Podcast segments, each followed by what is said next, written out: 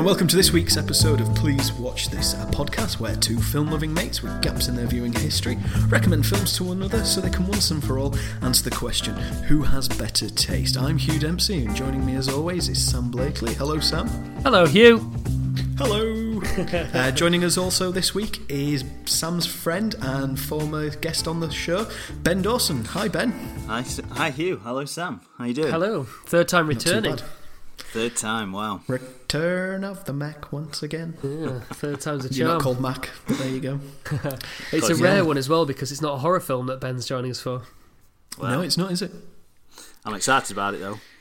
Yeah, well, we did say we'd like to hear his uh, opinions on other genres of film, So, uh, yeah, shall we get into it then? Quick time. Do it. Do it. Do it. Hang yeah. around. So last week, as you'd all know, we said that we were going to look at uh, the 2017 film Blade Runner 2049, the uh, highly anticipated sequel to the 1982 directed film uh, Blade Runner, by directed by Ridley Scott. Even Blade Runner. Yeah, uh, we're in agreement on that. But it, obviously, Ridley wasn't here for directing uh, the sequel. No, which, yeah, interesting choice. Um, you know, we discussed a lot of Denis Villeneuve uh, in our uh, Arrival episode. So if you want to hear some of our thoughts on him, you go back and have a listen to that episode. Um, and yeah, but we're going to discuss him again. And I, I'm quite glad we watched Arrival first because I knew that this was the more visually striking film, and it's always nice to see like a director's progression in terms of their cinematography work. Um, so that's one of the reasons I was quite keen to recommend this to Sam. I think it was when honestly. I liked Arrival that you sort of that confirmed for you that we ought to do this film. You felt I think yeah, emboldened right. that I might enjoy it. Indeed, makes sense. Indeed. Um, ben, do you want to kick us off then? Uh, what we're going to do is we're going to give you a quick, we're going to do a quick, quick, brief summary of the plot, and then Ben's going to tell us why we would recommend this film to Sam. Okay. Right. Okay. So, basically, set 30 years after the first Blade Runner, uh, this film follows uh, Ryan Gosling's character, Kay, he's basically going around trying to unearth a mystery at the very beginning of the film. He goes to investigate, and the plot snowballs from there. It's um, it's quite a dense plot. Um, so, yeah, how would how would you both? Well, how would you describe it, Ben? Would you say it's it's not there's a big there's a big reveal like at the very beginning of the film. Yeah, so yeah, so in spoiler territory immediately, guys. Yeah, yeah, yeah. So I, I, don't think it's too much of a spoiler to say that K, Kay is a replicant. Um, is he a replicant? I think. Well, that's what that's what, what, what, the way I understand it was that it's set thir- there's a it sets thirty years after the original Blade Runner. There's a during that time there's been a, a blackout, whereas where all the records have been lost. So it's basically like a a clean slate. Uh, yeah, and then that's when they uh, outlawed replicants because basically they didn't um, they didn't know who was a replicant. Uh, then this Niander Wallace came along, who's played by Jared Leto, and he brought out this new replicant who was more easy to control. And that this is that's what K is. He's one of these new replicants. Yeah, um, so regardless of what happens in the rest of the film, certainly that's the setup that he. That's the setup, yeah. That's the, that's, yeah. yeah. yeah. And then what yeah. from there? Um, basically when Kay is you know doing his Blade Runner activities, he uh, finds. Um, yeah, because his blade, his job as a Blade Runner yeah. is basically to find these original model right. replicants who have open-ended um, mm. life cycles, and basically, you know, the euphemism for killing them is retire them. Right. Um, yeah. And so, the beginning of the film, he goes to retire a, a replicant uh, of the original Nexus model. Yeah. That there was. Uh, essentially it explains in the first film, but there's there's the Earth has colonies, and these colonies there was an uprising of the replicants, right? Um, and there's that's kind of the backstory that enriches this kind of world that you kind of know stuff like that about it, sort of thing. Yeah. Um, so from from that, then he, he, discovers basically what what might be a, um, a replicant who has given birth to to another well to another replicant. Um, yeah so he goes on a, a basically a voyage of discovery. Um, his boss uh, wants to find it because she thinks it's going to cause a, a war between replicants and and humans. Um, yeah, Niander Wallace cause a paradigm shift, isn't it? Inside right, this right. whole this whole world that they all inhabit. Yeah. That if you know suddenly if replicants can have children, then Yeah. they're not going to do they're not going to want to do the jobs that they're designed to do, and they're going to stop being like um, things and start being real people. Right, yeah, and uh, and Niander Wallace um, has got his own replicant called Love, who's also looking after it. For he wants to find it because he wants to be able to produce more replicants quicker. Um, but basically, it follows Kay's journey of him discovering that he might be this um, special child, basically. Um, um, yeah, I mean, I don't know if we want to go more into the story or if we want to go on to why we like it. Um, we'll go on to why we like it. So, why do you like this film, Ben? Why would you recommend it to Sam? Well, to me, I mean, I, I'm a massive fan of the original Blade Runner. I saw, I went to see when it, when this came out, and I knew that Denis Villeneuve uh, was directing it. Um, I was very excited because I'm a massive, massive fan of his films. I'm a massive fan of Prisoners. I don't know if any of you seen Prisoners. That's I think that's my it. favourite. It's on my list. It's on my Uh, list. Oh, that that's my favourite one um, of of his films. I think uh, Enemy as well. That's a great film. That is a bit different from his other films. Um, Now, I think The Enemy, uh, I've sort of found out that that's based on a book that I did start reading. Oh, right. Called. Oh, I've forgotten it right now. It's but it's a, it's a really fascinating book about a guy. He's just a teacher guy, and he's watching a film. Right, And he yeah, sees yeah. he sees himself in the background of a scene. Yeah, and then really he's good. looking up, getting loads of VHSs, and he's like, "Wow, he had a mustache when I had a mustache, and then he didn't have a mustache when I didn't have a mustache." So it's kind of like this thing. But the writer, I think it's called Sarah Mango or something. It's been a while since I've thought Oh, about Jose. Saramanga. That's Ah, right. yeah, he's got yeah, a very yeah. distinct writing style whereby Wait, Yeah. did he try to kill James Bond in The Man with the Golden Gun? No, he was the one who killed Gus in uh, Breaking Bad from the wheelchair. Right. Salamanca. no, you're thinking Uh, of Peter Salamanca. So uh, Salamanca, anyway, yeah. he's got this writing style where he doesn't really use quotation marks. There's no uh, like um, paragraph breaks when Right, another person yeah. is speaking. It's all prose, and there are full stops. But Yeah, a I bit didn't like get- Cormac I didn't get through it. McCarthy. I've never read his. Is, is it a similar thing? Yeah, he did like uh, No Country for Old Men and The Road and stuff. Yeah, I definitely want to read some of his because the films Hmm. are fantastic. Yeah, the Yeah. road's like the bleakest film in the world. Oh, it's depressing. Yeah, I read the book and it was pretty depressing as well. but Makes yeah, Schindler's Li- List look like a bloody walk in the park, doesn't it? yeah. So so yeah, so I went I, I went to the cinema to see it, and after after coming out of the cinema, I, I, thought "Right, I've just seen a masterpiece. Like I thought it was that good. Um, Did you know straight away that you'd seen a really good film? yeah, like while I was watching it, I was like, "This is it's better than this is so much more than I expected." Well, from what from what I learned afterward, it's actually written by the original Blade Runner screenwriter Hampton Fancher. Um, I think Ridley Scott was originally slated to direct it as well, but he was doing he was too busy, I think. So they got What's Uh, busy making? Al- was it Alien? Alien Covenant, Covenant. and Prometheus, Yeah. I think. Yeah, Yeah, um, those two amazing films. yeah. well, basically, it, it ticked all the boxes for me because I love I love sci-fi, massive sci-fi fan. I love film noir. I love a good detective story.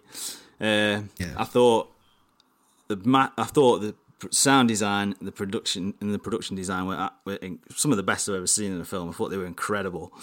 Like it was such a such an intricate, beautiful film. It was visually stunning. Um, and subtle as well. Like it, I thought there was bits that it doesn't doesn't really explain, you know, what what to think or what what is happening. It, it just allows you to think about it and come up with your own conclusions. I enjoyed the slow pace of it. I, I loved um, I love the fact that it gives you time with the characters. It was kind of like a kind of like an anti-Marvel film in a way. Uh, not that I don't like Marvel, but it's it, it was a really it was a nice change of pace. Um, Shh, don't let them hear you if you don't really like them. They'll get you. I thought I, th- I thought the score was fantastic, like incredible. Um, the I mean the there was obviously the themes from the original Blade Runner, but they really expanded on that as well. I mean, I've watched Yeah. it in uh, Dolby Atmos. I'm not sure if you heard of Dolby Atmos, but it sounds incredible um, on the Blu-ray. Um, the, the, but I mean, the- I've heard of it. I've never used it. Oh, it's worth getting. It's quite expensive, but uh, if you're into your film, it's definitely worth getting. But um, th- what I really, what the most thing I liked about it was, was um, I loved the uh, Kay's character and, and his arc through the through the film. I thought I really it's it's really watching his journey of self discovery. Um, what Yeah. what I thought was in, what I thought really put it up there as a masterpiece was that it really goes against the story goes against this sort of uh, this chosen one narrative where yeah, a lot of films now, you know, some you find out someone special, he saves the world, but this one he thinks he's special. He, he, he f- bases his life. He, he thinks he's going to say. He thinks he's you know the chosen one, and then he's just told, "No, you're just an ordinary guy. You're not. yeah, You're not the chosen one. You know, do what do what we tell you." And then and then he, he from there he he realizes, you know, what he makes his mind up of what what it is to be human. What he he, he knows that he's not the chosen one, but he still Yeah, he- decides to go and do the right thing. And he he sort of chooses to do the right thing, doesn't he? He's like, well, no, I'm not gonna, I'm gonna Right. let Deckard meet his daughter if I can prevent Exactly. him being. and it's such a such a satisfying ending. Like I can't describe how how, how good that ending was. Like I thought it was perfect, perfect film. It's great.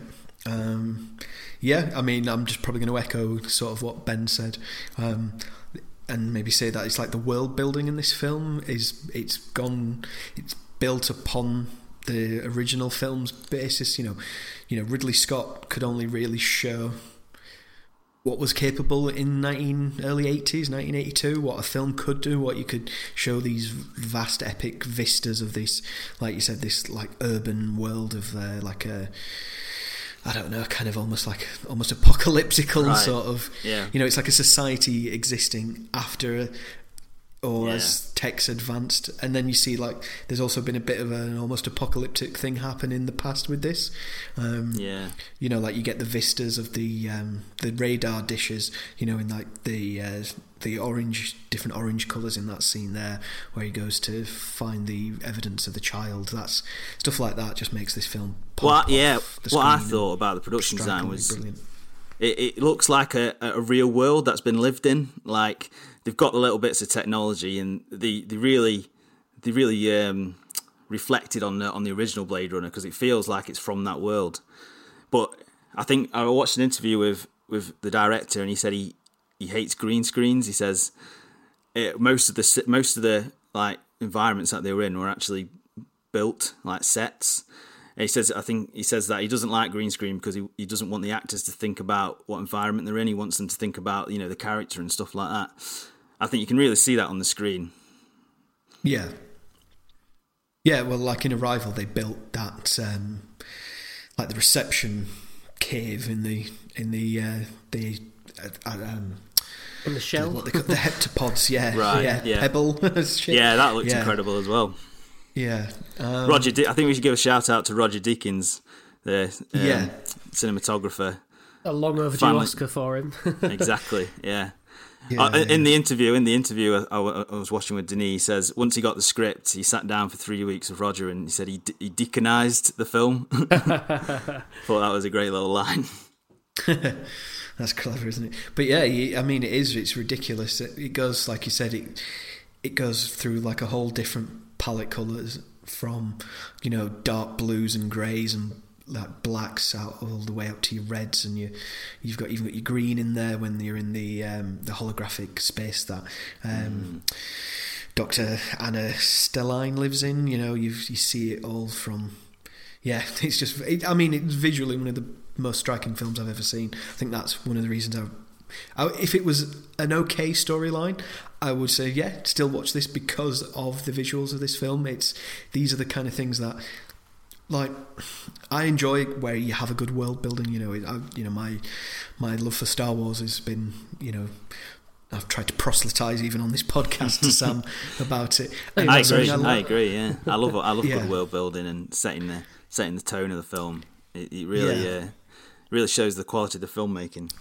Yeah, especially with this because there's a it's its own world that's kind of familiar to you, but it's not at the same time, um, which very much chimes in the themes of the replicants and you know they're familiar but different. You know they're in that uncanny valley sort of area of like uh, perception, Right. and um, yeah, definitely with this film that that world of well, yes, there's like the bit where they're in Las Vegas and the holograms are playing Elvis and they've got these people from the '60s dancing and Marilyn Yeah. Monroe, but that's the only thing that we would probably recognise as normal. But then they have these little bits dropped in of normal where they have like adverts for like Peugeot and adverts for Coca Cola. But everything else about this world is totally alien to us. You know that we don't have robots, we don't have we don't have off world colonies. You know we don't Well, have yeah. in, you know we don't have all these ama- some of these amazing technological advances that they seem to have in this. You know with the we What- don't have holographic girlfriends, One of the things Speak I liked yourself. about it, though.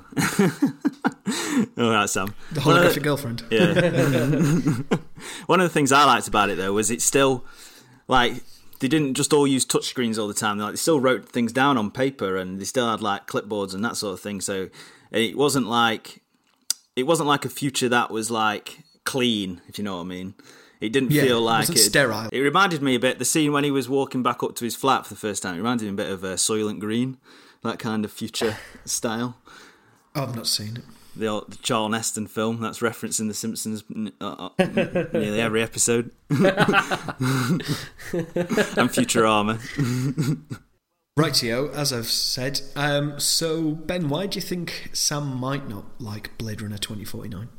Well, uh, I'm not sure. I I don't know if this is right, Sam, but I don't think you're a massive sci-fi fan. Correct me if I'm wrong. Uh, no, I like sci-fi. No, I But, like it a uh, lot. Um, Ah, right. Okay. Yeah, I probably wouldn't put it in my top like three genres, but no, I, I love high concept things like thought experiments in film. Oh, right. That's cool. Well, because, like, um, I mean, the main criticisms are that it, it, it's too long and it's boring. Um, I think the only reason you'd find it boring if you're not really invested in, in Kay as a character. Um, I mean, a lot of a lot of people say it's too long, but when I watched it in the cinemas and it finished, I, I thought, hold on, it, it's still got another you know half an hour to go because it felt didn't feel like it was a two and a, two hours No, forty five I'm I minutes right film. thinking that of there was a theatrical Uh, release that was two hours? I don't think so. Oh, I thought that's what I saw. Yeah, theatrical the release only 118 minutes. I th- mm, maybe I got that wrong. No, no. I, I- well, not what I know of. Anyway, I, the one I saw was was you know t- two hours forty five minutes. Right. But like I say, I was uh, when it came to the end, I, I thought there was still half an, uh, at least half an hour to go. Um, but yeah, so I think that's the only. If you're not really invested in the, in the characters, um, then you yeah you might find it you might find it boring. Um, hopefully not. I think you can watch this film without seeing the first one, but there are parts of that film that are just necessary to have seen that f- to know what happens in that film to to connect with this film. Yeah, I think things Yeah, like Harrison yeah. Ford wouldn't really mean much to you and so on without the first film. Have you seen the first film, Sam? Oh yeah, yeah, yeah. I was relatively late Ah, to it. I think I was like 25, 26 when I first watched it. Right. How old were you when you watched it, Ben? Uh, I remember having the DVD when you know I was at school. I can't remember the exact age. It was before. It was. Uh, it was. It was in our school. I watched it. Yeah. Yeah. Yeah. Did you think then it was a good film? Because you know some films like this can tend to take a bit longer to appreciate. Maybe It's interesting to that get to say your that. twenties. Yeah. I mean, I loved it straight from the start. I love. I know, I, did, I saw the uh, the director's cut version um, because obviously there's been a lot of different cuts of the film. Um, but Yeah. and I, I absolutely loved it. Like, and then I, I lent it, I lent it to a friend, and he said, "This is boring." and uh, and then uh, recently, my my friend's son um, has has tried to watch it, and he's a big. Fan, my my friend's a big fan of the Blade Runner, this new one, and his son had to turn it off because he couldn't because he couldn't watch it. it was that boring. But I, yeah, Yeah. I, I was a big fan of it. I mean, I I was into sci-fi. Um, I loved uh, Alien, Aliens. I think I watched them before I watched Blade Runner. Um, yeah, Yeah, it's is- not. It's more film noir than sci-fi. I think is uh, both of these films. They, they just happen to be sci-fi. Yeah, cyber it. cyberpunk, is it? It's kind of it kind of invented the, the genre. It's interesting. A lot of the criticisms of the original Blade Runner, when you see like people who watch it say, "Oh, it's all cliche." There's loads of films like this, but there wasn't before that film. They're all copying Blade Runner. Yeah. Yeah. Um, I think maybe one reason some might not like this film is it's kind of yeah, it's more or less what you said. If you're not invested in Ryan Gosling's character and Harrison Ford's characters, and you're not kind of wanting him to, you're not invested in the mystery of who this child is Right. and what happened, then it might leave you feeling a bit cold, maybe maybe a little bored. It does. It is a long film, but it. I'm, I was a bit like you. There was. I kind of the only criticism of it I would have personally is I would love to have seen the conversation between Harrison Ford's Deckard and his daughter because she talks to him and then he just puts his hand on his, the glass and it ends and I was like no I want to know what they say to each other That was So interesting because when I first saw it, I wanted it to end on Kay. I didn't want it. I thought that bit where Harrison Ford, I, I just wanted to it, when when Kay lies down. I thought, right, that, that's a brilliant place to end it. I think I've changed my opinion a bit now yeah because I thought it was all about Kay. It, was his story, but it was a box office flop as well. Really, um, it didn't do very well at the cinema. Um, I think Denis Villeneuve described it as the most expensive art house movie in cinema history. Well, I've jokingly written down in my notes that uh, it's the most expensive um, film to ever ask the question. Um, you know, what is it? What does it mean to be human? you know, 185 million I mean, dollars. it's incredible it got mean? made. Like, I'm just so happy it did. Yeah, yeah. I mean, I personally didn't see it at the cinema. Um, it just, I think. I would also argue that maybe it came out at the wrong time. I don't think it should have come out in October. I think they should have released it in like January, February of Yeah, maybe. 2018. Yeah, I think that would have been smarter because then it would have been more Oscar worthy. I think. yeah, well, it was nominated for a few, obviously, but yeah. Well, what we're going to do is we're going to find out what Sam thinks of the film coming up after the break.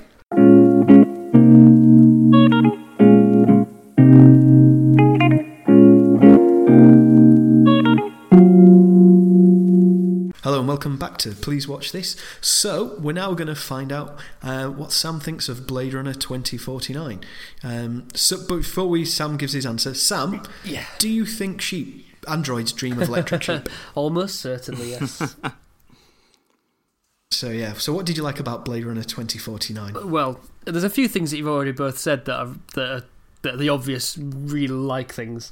It's a gorgeous looking film, isn't it? I mean, you know, I love Roger, Roger Deakins. Really, I love Roger Deakins because of Shawshank Redemption. It's not that long ago that I found out actually he was, you know, involved in the Coen Brothers films and all these kind of things. But anyway, really great cinematography. Again, I've mentioned in a previous episode. I don't know what makes great cinematography, but some of the shots, like walking through the uh, in Las Vegas, you know, the um, the big women uh, sculptures things.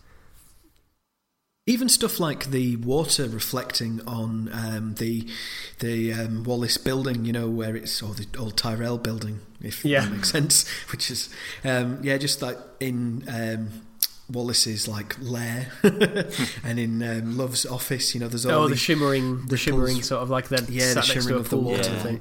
I mean, that was another thing actually. That yeah, big, beautiful, completely impractical sets. I mean, uh, you'd have a migraine constantly like living in that room. I just got so sick of it being on screen. I was like, all right, I get it. Like, I couldn't live there. Christ. Um, yeah, Gosling's great. I mean, How does he not fall into the yeah, water? By the way, uh, Just- where is the water? He is, I- uh, didn't really. Anyway, I missed that. Um, yeah, Gosling plays it really well because it, this film, not to underplay it, reminded me a bit of Equilibrium in his journey. Have you both seen that Equilibrium? Right. Yeah, Yeah, yeah. In in that you Yeah, know see what you're he's getting the at. Christian Bale character, Sapper Morton, Dave Bautista's character is almost like the Sean Bean character, who's you know he's kind of introduced him to disobedience in some way, and he's he's feeling around for that. And there's that really great moment when he's in with Anna. I think it's when yeah when he's in with Anna for the first time, and he and he uh, oh gosh what is it? It- It's when he realizes. Is it when he realizes? It's his. It's his. Mem- he thinks it's his memory, That's doesn't right. he? And he goes, "God damn He it!" says like, I, "I know it's real." Yeah. And it's like a very human. He's trying to confirm that it's a real, real memory. Yeah. Yeah. And then he. That's yeah. That that was amazing. I, I love Ryan Gosling. And I think he's such a great And actor. what a great role He was for in. because this allows him to not really speak Oh. much and be slightly robotic without being, you know, Kryten from Red Dwarf or something like that. You know, without it being funny. Yeah, without being funny. He's allowed Yeah. to use that. His, My his striking visual presence that he cuts Yeah. on screen. Right. My favourite film of last year was First Man. right? He's he's amazing in that as well. I'd def- definitely Did you like that? I wasn't. that. I wasn't sold on that. In the Oh. end, I was really disappointed with it. I, I thought it was incredible. Honestly, it's like visually striking, but I think it's hard to tell that loved it. story because it's it's told over many years, and I, think it's too condensed. After Uh, watching it's it- quite a long film. yeah, oh yeah, it's a really long film. After watching it, I, I think it's in my top ten films of all time. First Man. Wow. Yeah. I do like the bit where he stands on the edge of the crater, and is it he puts, is it the No bracelet spoilers. through? Yeah, I've, I've not seen it. Yeah. I've not seen it. Yeah, no, don't spoil anything.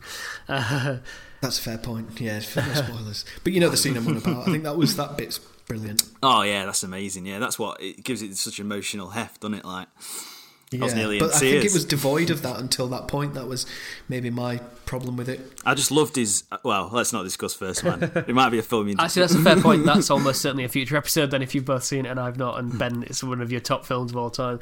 So yeah, I will Yeah. take that. So yeah, it's perfect. It's perfect for the role. He's. It's a very difficult role because he's got to somehow subtly get across to the audience this ambiguity because he's not he's not obsequious. He's not like he's an obedient replicant, but he's not like kneeling at the feet of uh, of his commander and all that. He just he doesn't disobey openly, and he does what's told of him Yeah. and but you can sort of see it behind his eyes. And again, going back to Equilibrium, uh, based on 1984, you know, he's got to always outwardly be pro the party and like uh, you know, pol- like towing the line, but you see that over time. It's a Pinocchio story, isn't Yeah, it? You know, he's becoming a real boy over time. It's like playing a, a playing another character that he's already playing. If you know what I mean, like he's playing like two characters. One is his actual character, and another he's playing another character on top. Yeah, yeah, absolutely. You, you know that he knows who his paymasters are and what he needs to do for that. But you, it's, I don't know what it, I don't know how an actor conveys this, but you can see that there's a there's a life behind that as well, isn't there?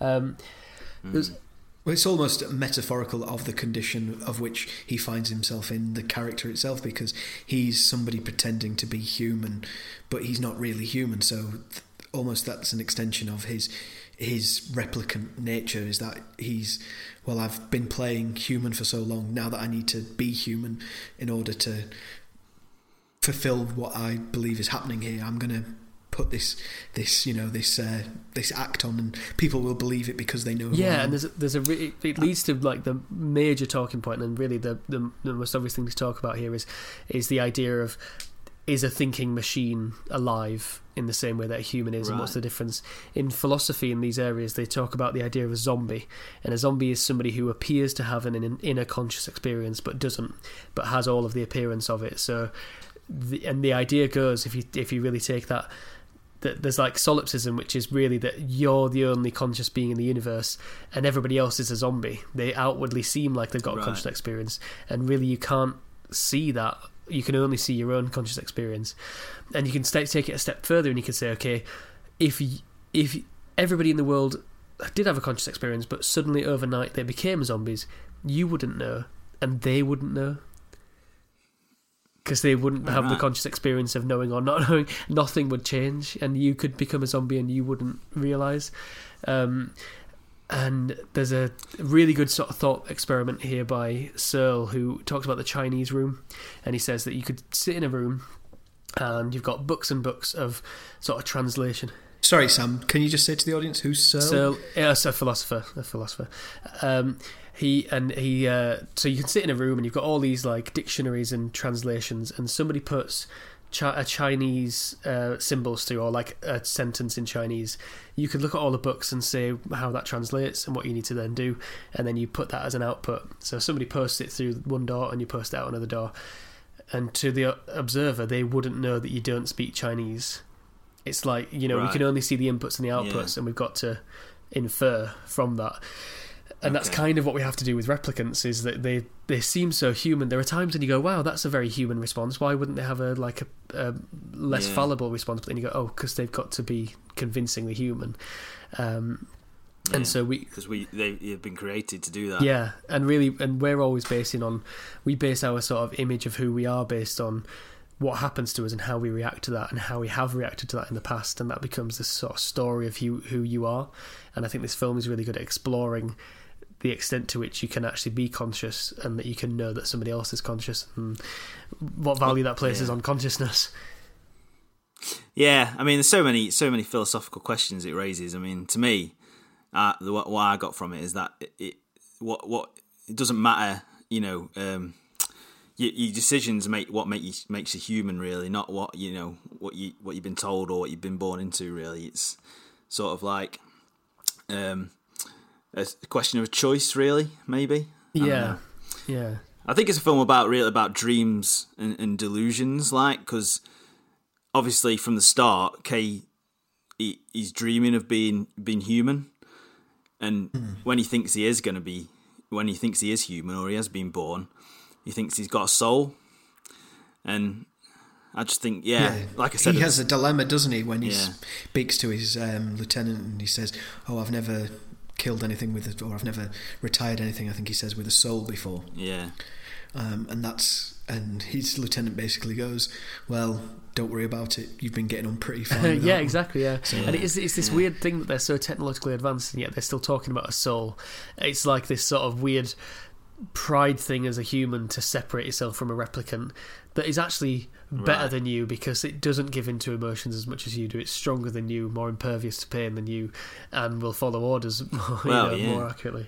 Does she come on to him at one point, like very briefly, when she goes, "When what would I, you know what would happen if I finished oh, this Oh book?" yeah, And then he kind of just looks at her as if to go, as it. Well, you right. know I know, yeah, I was thinking that. Like, Well, no, but- he's basically an yeah, obedient sex like- robot that looks like Ryan Gosling. Yeah, at that point, it, it'd cross your mind. and then it? she's like, "Oh well," but she does kind of that look, doesn't she? Of like, "Oh, I've just said I'd shag the toaster," and it's oh, how could you know the shame that flashes across? That's brilliant directing and acting, by the way. yeah. Just FYI, just uh, that, upon watching it, uh, this is the third time I've seen the film now. Upon watching it again, I was like, "Wait a minute, did she just come on to him there?" And did, did she then feel immediate shame the the second he rebuked her by saying, "Well, I have to do that if that's what you want," Yeah. and therefore she lost interest immediately and you know felt guilt and shame about it.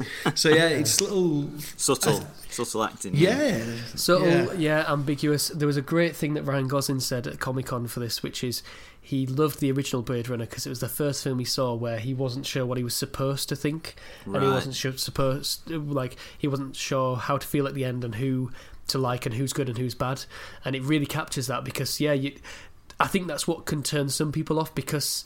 They're used to being told what to think, and they, they feel like Right. because it's not telling them, maybe it's not a strongly directed film and, and all that sort of stuff. But actually, that's kind of the point, isn't it? That it's a it's a very ambiguous film. It was interesting. Ambiguity. It was interesting something that the director said in an interview when he was asked about is he going to answer the question whether Deckard was a replicant, and he said he he, he thinks he, he loved that the question.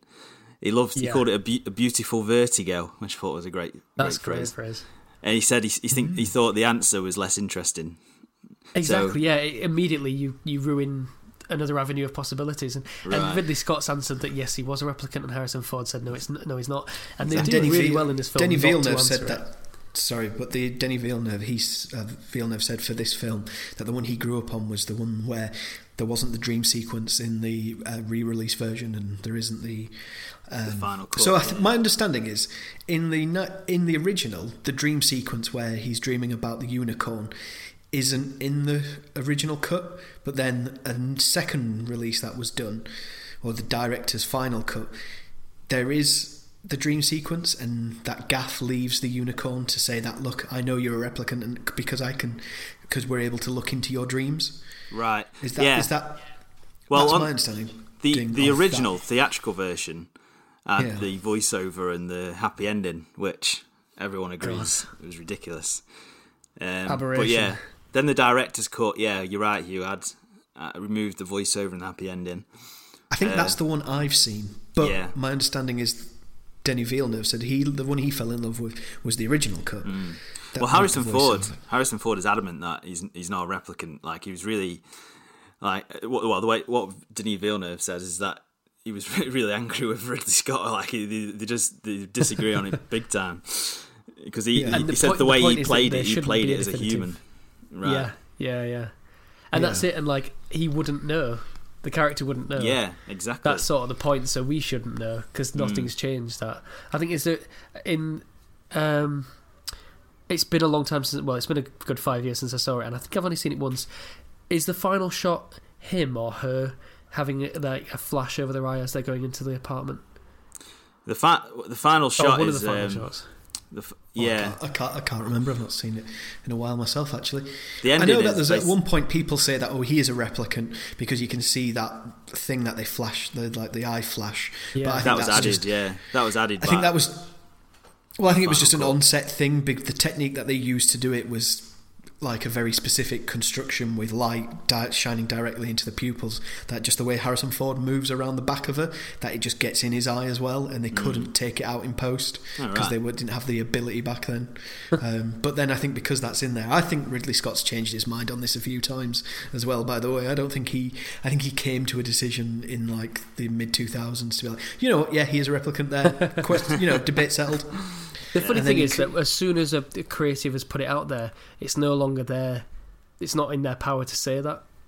right, exactly. Yeah. It could be, oh, that's how I intended it, but that's the the the art. The product is the product. You know, if J.K. Yeah. Rowling comes out and says that Dumbledore was gay, well, that's fine. That might mean you can try and read into that. But if you read it and he wasn't gay, then that, then he wasn't gay. Do you know what I mean? Like it, it's not Yeah, up to the. yeah. It's no longer up to the creator to say actually canonically that's the case. It's up to the to the viewer. I think I for agree, this yeah. film, though, I think you you need to be certain either he is a replicant or he isn't. Because if he is a replicant, then you go, well, yeah, he's a replicant. Um, like Tyrrell, Tyrell, sorry, last, um, like uh, like what Wallace says in this, you know, his last like gift to the world or whatever was that they can make replicant babies essentially. But Although if I he's mean, not a the, replicant, mother, the mother was a replicant real, either way. a real miracle's happened and you know what Sapper Morton says about you know because you've never seen a miracle because if a baby I, I read it as that Deckard was human um, and that they had a baby somehow but it's Yeah. interesting Ben that you say that he's a replicant Well, no, And I then- didn't. I, I I didn't think. I didn't think that he's a replicant. I think I'm. More, I, I didn't really know, but I, I think I go down more the side that he's human. It makes more sense that he's human. what I do you think- think Sam I prefer the idea of him being a replicant, but I'm so happy they've not confirmed it on screen, and I'm so happy that when he was on this film, they didn't have a fist fight so much as he had a gun and Kay didn't want to hit him. If they had a fist fight, that would have confirmed that he's a replicant or not, because he'd either, he'd have been pulped or he would have been quite good in a fist fight. Do you know what I mean? Like they, they, they, they, you know, he's aged, which is what some of the Nexuses can do and he's not impervious and they're not all impervious. I don't know, like I just like the ambiguity in a it's like with Inception, you know, the the spinning top doesn't drop what you know, it's just It's because it's, not important. Yeah. because that's the point, yeah, because it's not important because it's that he, he doesn't care anymore and he goes off to his children. And in, in these films, it sort of doesn't matter that he's a replicant or not. I mean, Yeah. either way, the child is a miracle child because the mother was a replicant. The point Yeah. is that the point is that it made you think about it for four hours, like over two Mm. films, um, which is which is really Yeah. great. You know, this this film is to make, these films are made to make you think about big things in an entertaining way. Mm. Yeah what does it mean to be human? And Yeah. how close to humanity can we get? How close think- can we recreate it? I think there is an obsession within humanity to try and recreate life because even though we can do it through the conventional method we're not clever enough to do it through an artificial method Have you ever seen those Boston Dynamics videos? You know, with the robots. Yeah, yeah. and a lot of the time they, they test their durability or they test their ability to balance by sort of kicking them. And you, Yeah. do you ever get you feel the sympathy like they're little feel- dog yeah, creatures? yeah. If you get, And you go, oh feel god, no, angry, no, Yeah. and then you go, oh no, it's just nuts and bolts. But actually, you know, we're humans are just flesh and blood. Yeah. Like we're we're bestowing upon us souls when that makes no sense really. Are we I'm sure there's an evolutionary uh, Oh, 100 percent. Answer for that. Yeah, in the same way that we we feel more sympathy for you know things Yeah. that look vaguely like us, like chimpanzees, than we would a Yeah. you know a An slug. insect. Yeah. Yeah. Rightio. So, um, Ben, what was your favourite scene? Well, well, film? well. I must, Hold I must talk on, about hold what. I didn't like. So those are the things I Oh, liked. go. I've not Oh, actually they were given the my, things. my review yet. Oh dear. so those I are all the great things about it. Yeah. what, I did didn't you like, the number one thing is Harry. Like we talked about, Bradley Cooper shouldn't have been in the credits for Place Beyond the Pines. Harrison Ford should have been nowhere near the promotion for this film. It's it's the capitalist need to this film that means that he was on the promotion campaign. He was uh, it, he shouldn't have been in the credits. You know, he shouldn't have been anywhere on the poster or anything like that because it's two hours before he turns up, and that was an exciting moment. Except I was just waiting for it, and I was like, "Why is Harrison Ford not here yet?" Wow. So were you annoyed that it came a lot later than you expected? No, I mean he he came at the just the right time, but I wish that they'd never mentioned that he's in it in any of the promo. I know that they would have made fifty million less, fewer dollars, but but you know it would have made for a much much better film because Well, because they didn't make much I- money anyway, really. So Yeah, I mean it made its money back in theory, like it got two hundred and sixty million, but obviously we know that it sort of needs to double the money to clean its face, as Mark Kermode says. yeah. Um, but that was the num- number one problem, I think, because there was no mystery about that. It was just like, like you said, Hugh, you were just waiting for Bradley Cooper to turn up in Place Beyond the Pines. I was just waiting for Mm. Harrison Ford. It's like if Kevin Spacey was on the poster for Seven. You're like, well, Yeah. I wonder who the killer is then. We're, we're two hours into this film, and oh, that it must be Kevin Spacey. That's it. Um, Yeah, I suppose you knew that he was going to be in it. That's that was the problem, wasn't it? That you were like, if they if you didn't know he was going to be in it, they could have teased him being in it, and then when he turns up, you're like, oh my god, fuck me. Yeah, Harrison exactly. Ford is been a- it back. Deckard's alive. He's not a replicant. I don't know, I think on, that's a he's bit had of a, a he's had a baby with a he's had a baby with a replicant. What, what's going on here? Even yeah, I think I wouldn't have probably watched it if he hadn't been in it. That's why. That's why he's on the promo. Yeah. Yeah, Yeah. because because not even with Ryan Gosling. I would have just been sat going, well, if Harrison Ford isn't in this, that's because he was a replicant, and that's answered the question that Ridley Right. Scott, Scott answered. And this is a, I mean, I've, one thing I would say about this film is, I think it's a really great film, and so and it comes down to is this a loving facsimile or a pale imitation of the original? Because you could kind of argue if you don't like the film both ways. Because I think it's a facsimile of a really great film, and my only critique I would say is that it doesn't have Vangelis doing the composure for it. Like they've got in Hans Zimmer and Benjamin uh, Wallfisch, I think he's called. Um, Right. and I would have liked to have had Van Vangelis's fingertips on this again, uh, with and because they're kind of they're doing a they're doing kind of a a, f- kind a, compo- a composition similar to what he did, but his original composition was much more striking. Like it really gets in your ears when you watch that film. Whereas See, I- Is it like you can't would- you can't win though, can you? Because if it's a lot like it, you go, "Oh, this is just a pale imitation." If it's not like it at all, you go, "Oh, this is too much of a diversion from from the original." I, I prefer Yeah. I prefer this one to the original.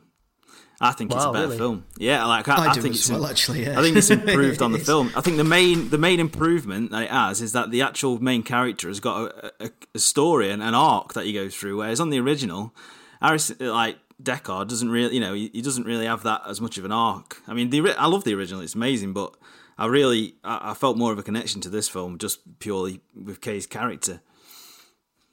Yeah, with the original, the interesting character isn't Deckard. The interesting character's Roy Batty and Right, his yeah. and him coming to terms with the fact that he's artificial and only has a four year lifespan, and that he's got all this potential, but he's never going to fulfil it because he's got this internal death clock Exactly. that's not good enough for him, and he wants to free his people and all the other things that go along with that film. Where in this, Deckard's an interesting character because you see the world through Kay's eyes, so they kind of flip it round in this film. So in that film, you look through a human's eyes looking at replicants. In this, you look at a replicant looking at humans through his eyes. Right. It'd be interesting to see a Blade Runner from Batty's Batty's Roy Batty's point of view, wouldn't it? Really, It's such a weird name to call your character, especially in you know in England, Batty. You're Batty. Yeah. Um, Yeah. yeah. he died this year, didn't he, Rutger Hauer? Yeah, He did, Rutger. yeah. Sadly. Same year that the Blade Runner was set. So, yeah, true. Was it? Yeah, probably a few like six months before his character did. He's a great actor. Yeah, it was fantastic. Um, so Brilliant in the the- original. the main thing that was, that was the main thing for me. Harrison Ford was in the promo. It was too long for me, um, and I'm not.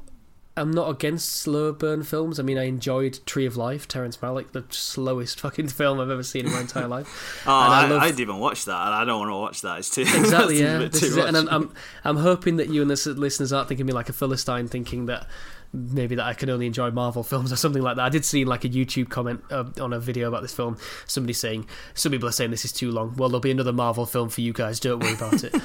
but like, I, I I love The Master and I love Paul Thomas Anderson films. For me, it's because he lingers on things that are meaningful and, and need lingering on. This film just lingered on everything, and I think really, if I'd have watched it at like 2 p.m. in an afternoon um, when I was fully energized, it wouldn't have been too long. But the fact is, I kept falling asleep the first time I watched it. It had been a very long day. it had been a It's very long definitely day. it's definitely a film you need to be in the mood to watch. Exactly, and it was so it was on Tuesday this week. I knew we were recording on Thursday today, and I thought, right, well, I've got to watch it this evening because um, I probably won't get time on Wednesday evening. And I was genuinely falling asleep, so I had to stop after an hour and twenty, and then find an hour last night to watch it again. Right. And it was just it was just taking its time too long with everything, and I think. There's a lot to be said for that. It means that you really get to appreciate the visuals. You really get to appreciate what it's saying, especially a film like this that doesn't hold your hand through everything and it is ambiguous. Uh, so it does give you that time. The only scene I would have cut out is the bit when he goes into. I mean, it's literally one like a minute or something. Is when he goes into Las Vegas, and he's like comes across the beehives. Yeah. Yeah. Like That's got to that- mean that doesn't go- now. Well, this is It doesn't for go me, anywhere, For me, yeah. for me it They wasn't like it. it wasn't like cutting out scenes like that. It was just cutting every scene down by ten seconds. You know, a lot of shoe leather, um, a lot of silences, and I think that's right for this film to a point. I think actually fundamentally, I needed to see it at the cinema. Because Yeah. those Oh, yeah. long takes, those long silences, they're there for you to bask in it, and I can't really do that when I'm tired and it's my own living room. In the same way, I definitely had a better experience at watching it at the cinema. I mean, I, I've enjoyed watching it on, on my TV and everything, but I, I, I, it was, it was special at the cinema, like really special. Yeah. Because I knew that the soundtrack and the visuals, it was just, and I wouldn't fall asleep in a cinema, and I never have, and I wouldn't. Right. But I do, yeah, I did think I would have absolutely loved this film if I saw it in the cinema because I watched it on film in in my TV on my TV in my living room. Old Ben's old TV, actually. Thanks again for that, Ben. Uh, How's the sound base? Is- was the sound. it's good? really good. Yeah, the sound bass really helped with the film. Thanks for that as well. Um, yeah, so it you know it just didn't hit as hard as I wanted it to, and it's one of those where I kind of go, um, I really want to love this film, and I'm not loving it. I'm not in it as much, and it, it's probably.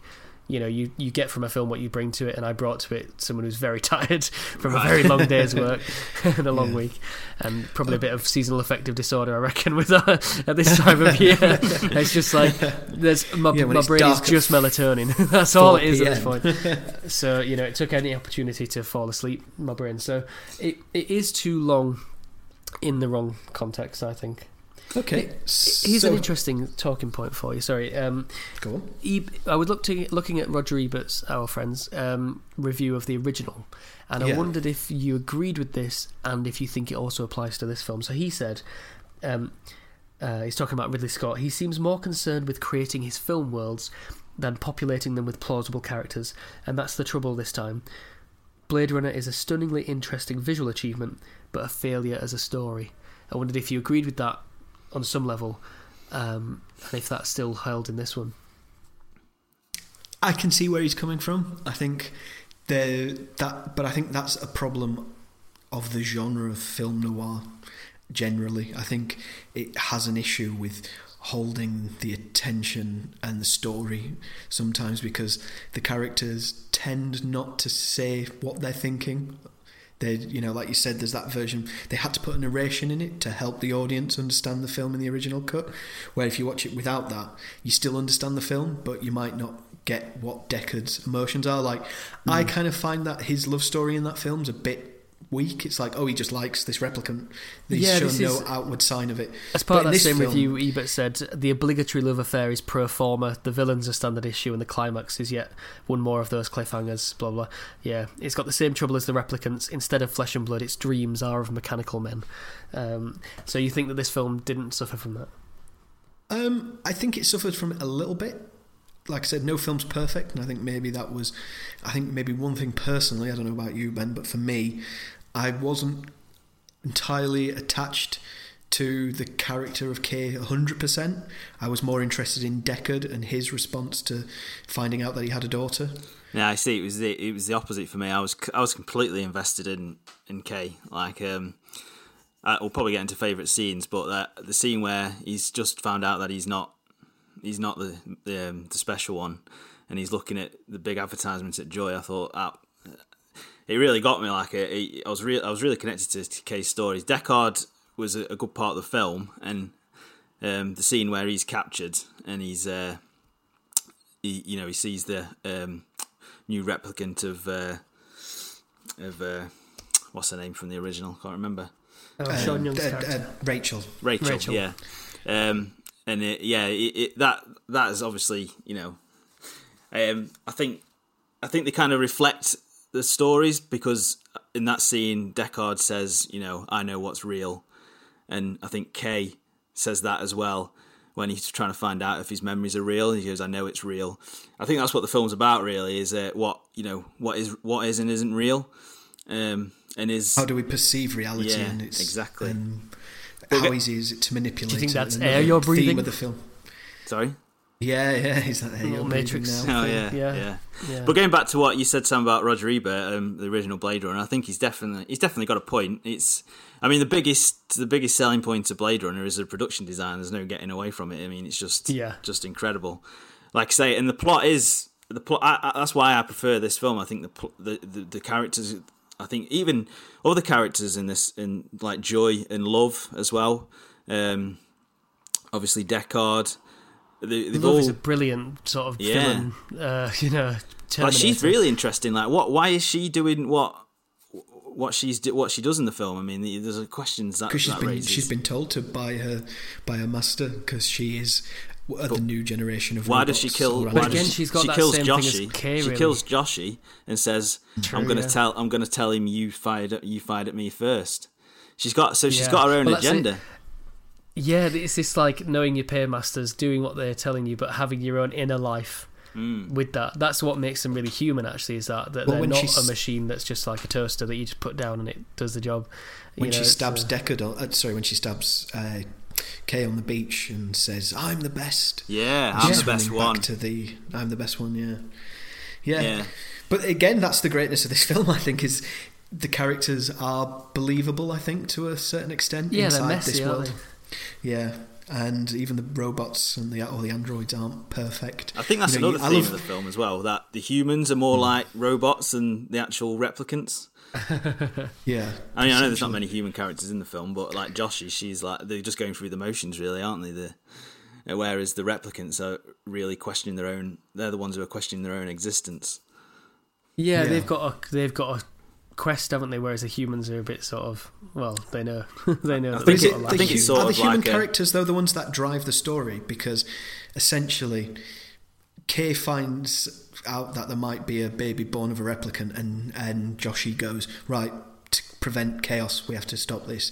When obviously Wallace is aware of this, he's got this megalomaniac desire to create, um, you know, a slave race of replicants, and his motivation is to get that child to be able to do that. So there's also a very strange human angle from it. I know that obviously the story doesn't start without uh, Kay going to see Sapper Morton in the in the farm, but and you could say that's the main plot Yeah. line. I think line one to of the begin with. one of the things that it raises as well is like you're saying, like the humans of like what's the, I think it's kind of a message that we're becoming we're like utilizing computers like um, with Niander Wallace he's he's obviously blind and he's using his using computers to see and well you know uh, technology to see uh, and it's kind of I think I mean this is what I, I don't I don't think it's the main um, message of the story but I think it kind of says about how humans are becoming more reliant on technology and that kind of thing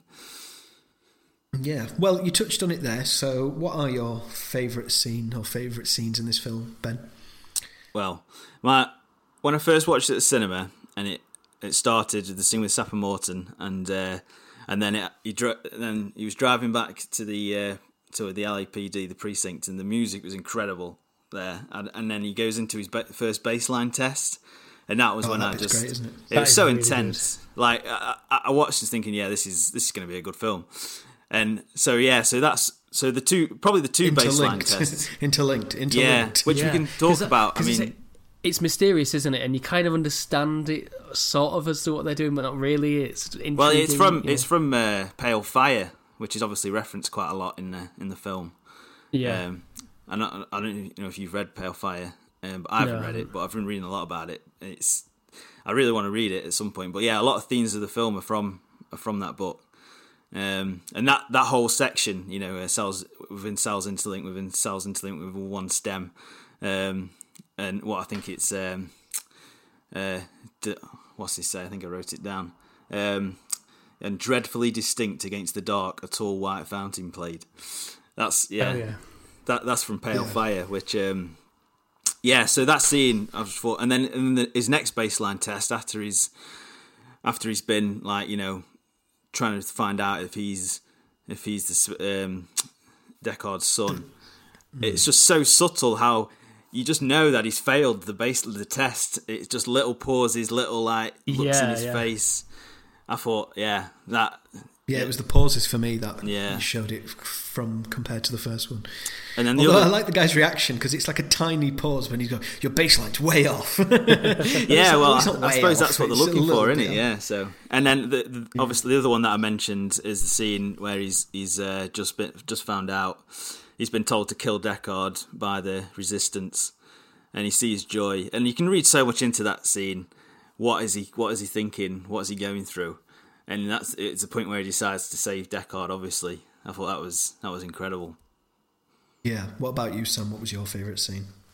Uh, there's a f- few, but I think my I think the one that stands out is um, Kay's first meeting with Anna, where he's trying to find out if the memory was real, and he has a very human response to it. And it, that, from his arc point of view, I think that's so significant that I I love that quite a lot. And it's a very beautiful scene in terms of her making all the uh, all the scenery and the, the birthday cake memories and all that sort of stuff. I, I really love that scene.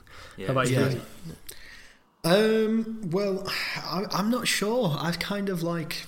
I've I've got. I wrote down three of them here that I kind of liked. I like the. I really love the scene at the beginning with Sapper Morton with Dave Bautista's character. Am I right in Um, thinking that that was supposed to be the first scene of the first Blade Runner? That it was going to be yeah, Deckard doing yeah, that? that's right. which would have been a good illustration of what his job was. Um, Yeah. But they changed it to just him doing the. In- oh no, they changed it to him watching an interview of somebody doing an interview on a replicant who then kills the Yeah. interviewees, if my Yeah. memory serves me correct. that's right. Yeah, but yeah, that's a brilliant scene. Like, because it's that that just the tension there, where they're both they know why he's there. They know what's c about to go down. yeah. They both know that there's no other way this could happen. So It's very good at establishing. Kay's character as well. That he's got this huge guy who's got every reason to try and kill him, and he's not. And he's not making eye contact a lot of the time. He's looking down and he's puts his gun on the side, and it's just this. He's got you know you know this guy's not to be trifled with because he's very confident in this scene, considering what Mm. he's up against, and he's sat down, and that's a really good establishing point. That, and you go, well, there's no way he's going to beat him in a fight, and then destroys him. Right. And then you realise, yeah, that he's a replicant because I didn't know that Yeah. going into the film. Really, that was the first. Yeah, yeah, yeah. That was a very Well, they have to establish fight. that, don't they, f- to the audience? Because because they didn't really say in the fil- in the promotional material. It's Yeah. just because, like Sam said earlier, they can be. They're they're, they're not indestructible. They're just a lot tougher than humans. Yeah, Yeah. So to establish his baseline of vulnerability, sort of thing, is quite good for the rest of the film. Um, makes the, for good um, action. It And really Dave does. Yeah, it Bautista. makes for good films. Dave Bautista's such a great actor. I think mean, he's who knew he was such a good actor? He's ridiculously good, isn't he? I know. Yeah. He's, in, he- He, he was of all of the WWF E superstars. He's the he was not that good on the mic, and you wouldn't you wouldn't think that he would go on and be the actor. You know, he's Yeah. a brilliant wrestler, real like juggernaut of a thing, but he was never good on the mic and never that charismatic, except in his actual physically charismatic. Yeah, there's, a- there's actually um, there's actually three short films out on YouTube, um, like prequels to this that were actually made. I think uh, there's an anime one, and there's one with Dave Bautista in, done by different directors, but were actually sanctioned by the uh, Ridley Scott's son did Luke did Ah, the did two live action ones. Yeah. right. and fun fact, one of my students was in that. Was in that Really? film. Wow, yeah, she that's plays incredible. the girl. She plays the girl who's being uh, Oh, what the little girl who's getting attacked? Yeah, one of my That's students. fun- oh, Really? wow. What? Yeah. Oh, she's really, she's really good in that bit. The one that, Yeah, the one I said she was gives, good. boot, he gives the boot to with Power and the Yeah, Glory. yeah, yeah. That's crazy. Um, it was when I, so I met them all in September and asked them what they want to be and, and so on. And she wants to work in film. And she said, "Oh, I was in Budapest filming this thing with Dave Bautista. Have you heard of him?" I was like, "What?" um, she was sort of humble enough not to say it was a Blade Runner related uh, production. And yeah, it was for for um, research for this episode. I was watching that. I was like, what? this is this is crazy. Is What's it weird there? seeing somebody you know acting in something you? Yeah, and having Yeah. quite a meaty part, you know, not not just being like a one line thing, but actually being a significant part of the thing. It was yeah, quite not just an extra. Yeah, Yeah. yeah, yeah. Fair enough. Yeah, Well, she's good, isn't it weirdly So- personal. Kudos to you, Gaia. Get her on the podcast. Yeah, yeah. Um, Proud star. yeah, and that shows that character's threat as well, doesn't it? That he takes out like four guys, doesn't he? He kills Yeah. these four guys. Because you look, it's a big guy, easily. but he looks quite old. But you know, he's still got Mm. it. Well, he's a replicant. He's, he's still Yeah, an exactly, android, yeah. isn't he? yeah. Um, but then the the other two scenes I singled out that I really enjoyed. I really like the um, the sex scene with. Um, Oh, here we Well, go. they Lads, has- lads, lads, get your tits out. Sorry. said said yeah, just bring scene, bring the tone down, Sam. Thanks for that. Um, because it's that weird melding of the the human with or the, the perceived Mm. human with with this thing that he's come to love. Yeah, it's really well Yeah. done. To him, it's real. I mean, oh, it's where another, that, that um, shot from behind where he's, she's running his hands over through his head, Yeah. uh, the back of his head, and there's like instead of it just being two sets of hands, there's like four hands, Yeah. but they're like overlapping, and yeah, I think that's really well done. And Have you both seen the Corridor Crew episode where they're they're talking about that or they're showing that? yes, Um, I have. Yeah, I think I have. Yeah, when they're saying they shot, they shot it twice, didn't they? One with one actress, one with the other actress, and then kind of Yeah. interlaced it over the top. But that it was Yeah. actually much more insanely complicated than, Yeah, than, yeah. than Oh, it- yeah, it obviously, looked. um, yeah, And it's I mean, really it- from that that I, that I saw that Sean Young's character Rachel was in this again, but completely CG. You know that that character just completely one hundred percent CG. Mm. Do you know what Um, made me laugh about that Corridor Crew YouTube uh, video was the fact that one of the guys on that didn't even realise she was CG in yeah, that scene. yeah, yeah, yeah, yeah, I mean, oh, yeah, I think because I I'd remember seen the film, I knew straight away she was CG. Maybe if I hadn't seen Blade Runner, I wouldn't have known. But I still, I was looking at it again today, and I'm like, it just looks CG. I don't know. Some CG is seamless, but I don't think that would. It's good, but I don't think it's as good. I don't think it's good enough to fool you. So I was surprised when I don't an know. I think when said he you was fooled when you by it. know when you know it's obvious, but I don't. Yeah, your brain can't fool you. Your brain doesn't fool you. Your Yeah. I think it was the fact that it was completely CG rather than just like being imposed on another actor or something. yeah, yeah. It was Yeah. just one hundred percent. Well, it was no, it was imposed on another actress. Oh, was it? no, no. Oh, It was one hundred percent CG. That's what they're saying. but- oh well, they had like a stand-in who did the the head and shoulders for um, for uh, Sean Young's character for Rachel. I might need to watch that again because I'm sure they said 100. percent I mean, maybe like they've got they'll, She's they'll have a listed on physical the- actress in there. There's as- a picture on the internet on IMDb. If you go on the IMDb and you go down to the bottom, the actress is there, and you can sh- and there's a four square picture of how they digitized uh, Sean Young's head onto her body. Right, I see. I see. Yeah, it's, um, but yeah, I think that's so. But then I don't. That s- scene is good, but I don't think it's good without what you said, Ben, about um, when he comes across that big naked advert for Joy, Right. and it's like, and then- but what's great about that scene is that it follows straight after the scene where Harrison Ford meets this replicant version of Rachel. Yeah. Rachel Yeah. 2.0 because he's they're trying to tempt him by going here's the thing that you love so much and Yeah. we'll give you this if you just tell us where your daughter is and you can be happy again and you can stop being sad Yeah. essentially is what he says to him Yeah. that's his kind of his um, his dilemma. And then he says no because this isn't her. This is a different Rachel. It doesn't matter. You can make her look as much as you want like my Rachel but this isn't my Rachel. And it's Mm. exactly the same that what Kay has in that scene is that is the joy that looks like joy but it isn't my joy. And Yeah. it's that it goes back to that kind of theme inside. It's like Inception where uh, Leonardo DiCaprio character says oh you're a shadow of my wife. You know you're the best I can do but you're you're not a perfect replication of her. Mm. and that's quite striking in this film that both of those images at the same time back to back they're both striking replications but they're not the ones that they want and they're not the ones that they they fell in love with which I think's what probably makes that those two scenes back to back my favorite part of the film Yeah, I mean, I think when on the actual scene, they actually that there, there was a giant version of Joy. Like he, I think they did like project it onto some screens or something. So it is actually it's not done in post. It is actually there. I think. oh that's epic Yeah. it does look cool it's a bit weird I mean they have different like, agency yeah. rating standards you know ad- advertising standards in in a, an apocalyptic America Yeah, in this is the thing. I 2049 because she is stark bollock naked in that start bit. bullet naked, and there's another one where there's a there's a, a big woman, but she's in the street that cars are, are driving on, and it did take me out a little bit when there's a dystopian future that's not a believable dystopian future. When there's something about it where you go, well, they're still they're still human, so they're still not going to put up with some things. And you can go, well, consumerism has got to a point where blah blah blah and all that. But there were bits that got to me. I thought this. I'm not sure how believable some of these aspects are. Right. Okay, lads. So next bit is what are your favourite lines from the film? Then, Sam, do you want to go first? Yeah, I think one one of the criticisms I'd have of the film is that it's not funny enough. But there is a really funny line uh, that you might know what I'm going to say when he's uh, going for the records. yeah, he goes.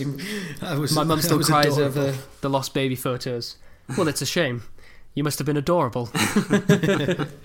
Yeah, that bit's very funny. Can I, Yeah. yeah, and I think you you said um, in our episode about Midsommar that Ari Aster said a film without humour is a film wasted, and I do Yeah. think that this film is dangerously close to being too serious and not not having those those light edges Oh, because yeah, it can end up being yeah. a bit too I don't know the word not you know a bit too yeah it gets close to being pompous if it's not funny enough.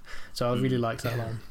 Yeah, is that your favourite line? I think that's my favourite line. Certainly my funniest line, and I really like a line that Kay says to the guy running the sort of orphanage sweatshop thing. Um, now you can tell me what you remember, or I can put a hole right here and take a look. I thought that was just a just a witty threat. Yeah. Can we just have a quick Very thirty film noir. seconds on uh, on uh, the actor who plays that guy? What's his name? Um, Oh, the it's British completely gone guy. out my head. Um, Yeah, What he's the guy from British, isn't he? Snatch? yeah, yeah.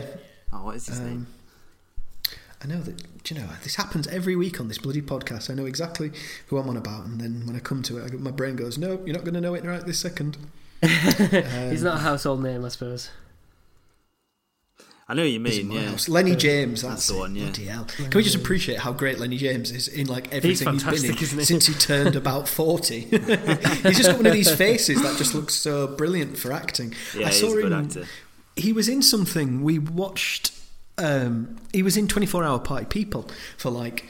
He's That's not in right, it much, yeah, that's and right. it, I was like, "Is that a different person?" Because that's not Lennie James to me. You know, if that was if that was my, the Lennie James I'm used to, he'd be broody and you know chewing the scenery and you know filling Cockney, up every probably. scene that he's in.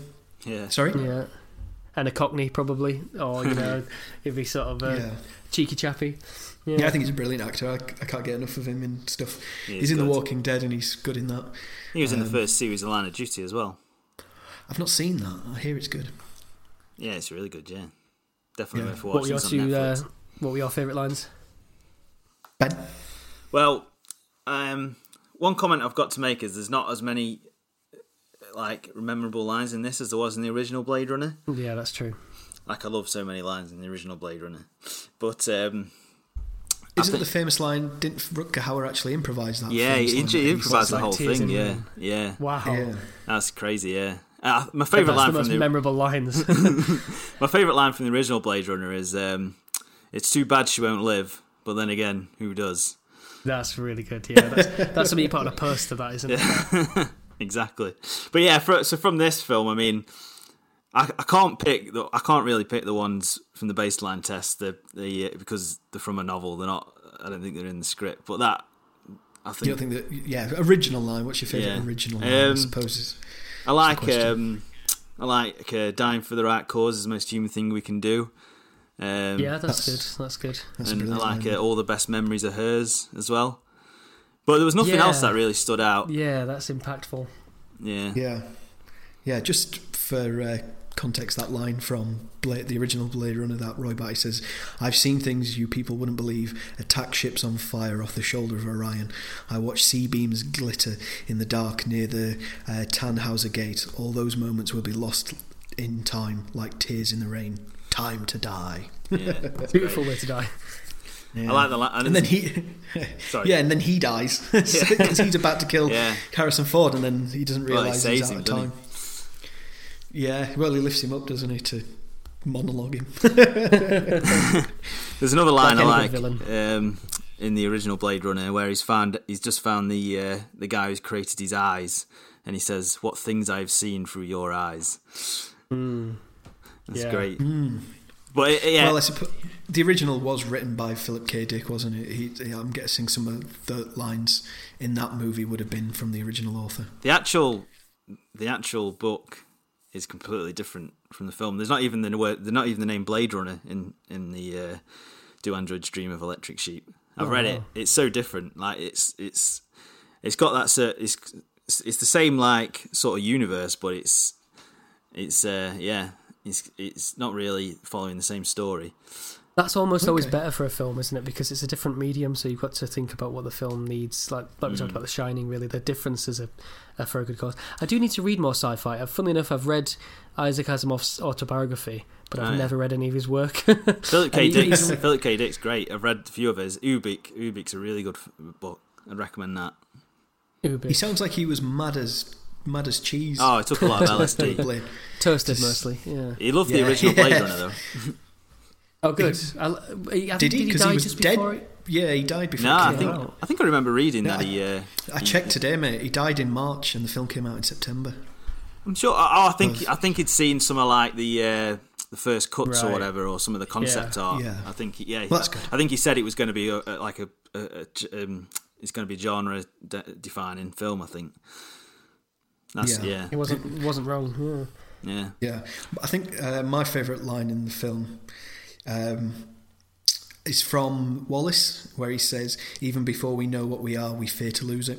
Hmm. I think good. that's I think that's the best line in this film. Is Jared Leto good in this, or is it just another one of the his pretentious things where he's he's just a bit of a? I tit? like him in this because he fits this world, and you could imagine that somebody like him would exist in this world. Do you know? So he's gone method by being a megalomaniac. do you know? Do you know who was the original actor in mind for the role?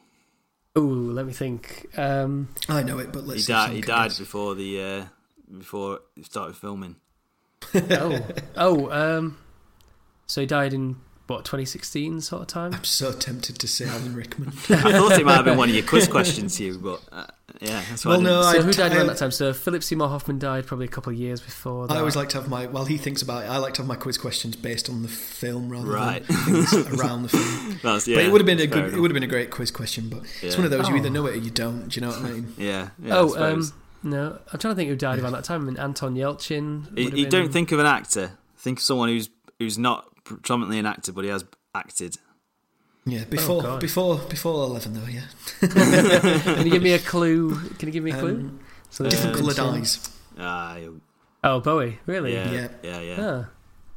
I was watching it today with that in mind because I didn't know that until I read the trivia on IMDb, and I was imagining David Bowie in those scenes with uh, Harrison Ford, with and you know with uh, Wallace uh, that he does. I, I like Leto in this. I've I don't dislike Jared Leto or Leto, however you pronounce. How do you pronounce it? Leto, Leto, tomato, like. tomato. Jared Leto. Yeah, um, I think he's a good actor. I don't think he's the best actor in the world like he thinks he is. you know, he's no rusty. He's no rusty. I think he's a good actor. He's he, well, Yeah. he, didn't he? He won an Oscar, didn't he? For uh, Yeah, he Uh, won a Darren Best Ar- Supporting Dallas? Buyers Club. Yeah, Dallas Buyers Club. oh, that one, yeah. What what, what was he? Yeah, he was in that. He's good in that. What's that Darren Ar- Aronofsky film called? Oh, was that uh, was that the one about um, Mark Chapman? Was that the no, one? no, he's, he's Trying to think what it's he about was. drug drug addicts. Oh, um, Requiem for a Dream. Requiem I've for a Dream. seen- Yeah, yeah. not seen Oh it. yeah, yeah, yeah. Yes, that's on the list. Maybe That's you can recommend intense that to us, Ben. It- well, uh, yeah, I don't really want to watch it again, to be honest. But Fair enough. I'd yeah, I've been recommended that film in the past. Mm, but yeah, so I mean, the whole thing about Suicide Squad is there is a film in there somewhere that is just not the film we saw. Oh, I thought that was rubbish. Yeah, It's just yeah, it's so bad, isn't the it? The worst and the worst choices for Joker as well. That could like just on costume alone, it's the worst. I don't know. I'm I'm not entirely convinced that he did a bad Joker. I think he was he was somebody who just got singled out as being bad in this really awful film because he was so because it didn't work. If it had worked Yeah. and he was and the film was still bad, then people might have carried on There's with a him. new, but I uh, think There's a new I Suicide don't Squad think- coming out, isn't it? Di- directed by James Yeah. Gunn. Guardians of the Galaxy. Mm. it's kind of like a soft reboot, apparently. I mean, I'll I'll watch it. I think, Yes, but I might Oh, not go to the cinema to watch it. I like the director. Yeah. I Oh, think so in this, film, James Gunn. I've not the one that I've seen. He uh, he was uh, Scooby Doo was all right. Hmm. Is he Scooby He Doo? helped in Did that. you do, Sc- do Scooby-Doo? Yeah, I think he. I can't remember if he co-wrote it or directed it or something. Originally, it was going to be R-rated. I did hear the that. Sarah Michelle Gellar one. Yeah. So that's why Velma's got like cleavage the whole way through. There's a film he's directed called Slither with Nathan Fillion in. That's a great film. oh yeah, yeah, yeah. Is that good? I've not seen it. I've seen. Didn't he do I love Super Nathan Fillion. with um, Oh yeah, Ellen Page? Yeah. in? yeah. Yeah, that's great. That film, I really liked that when I saw that. It was unexpectedly good. Um, another line I like in this film is uh, "You can't hold the tide with a broom," Yeah, Oh, yeah. and then really I like a response to it as well, where she goes, "Yet I did." yeah, the babies. That's that's a really good bit. And then, um, obviously, uh, Dave Bautista's "Because You've Never Seen a Miracle" is a good line as well. Mm-hmm. And And it- the, they play it twice more, don't they? yeah, so they they definitely thought themselves that that was a good line when they were making this film. Oh. Um, so yeah, so coming up after the break, we're going to find out what Sam's rating of Blade Runner 2049. We'll do the critics and the quiz. See you then. See you then.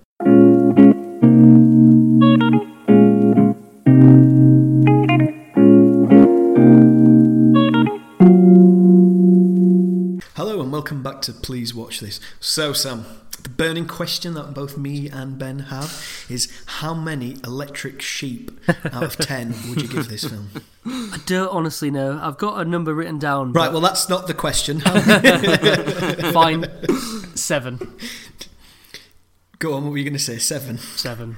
Just because it's Yeah. obviously brilliant. I can see that it's really high quality, and if someone wants to give it a ten, I wouldn't begrudge them that. But just it, I fell asleep, and it means that it it means that it didn't do its job twice, really. You know, so it, it yeah, so seven. If you fall asleep in a film, you can't, you know, give it higher than an eight. Yeah, it's, it's one of those like it's like saying, "Oh, this comedy was brilliant. I didn't laugh once, but I can see that it would would be funny to somebody." You know what I mean? It, it- it's like that. So I feel like maybe if I was if I saw it at the cinema, probably a nine. To be honest, Yeah, you think it's you? It was limited by the fact that you watched it in Yeah. very comfortable surroundings. So and- seven out of ten is not its intrinsic value. That's just my reaction to it. yeah, fair enough. Hmm. Uh, what about you, Ben? Just while we're on ratings. when I walked out of the cinema, it's 10 out of 10. And I'm still debating whether it still is. I'd say it's, it's 9.5 or a 10. Wow. I know you don't. I, I, I, to me, like I think it couldn't have been any better.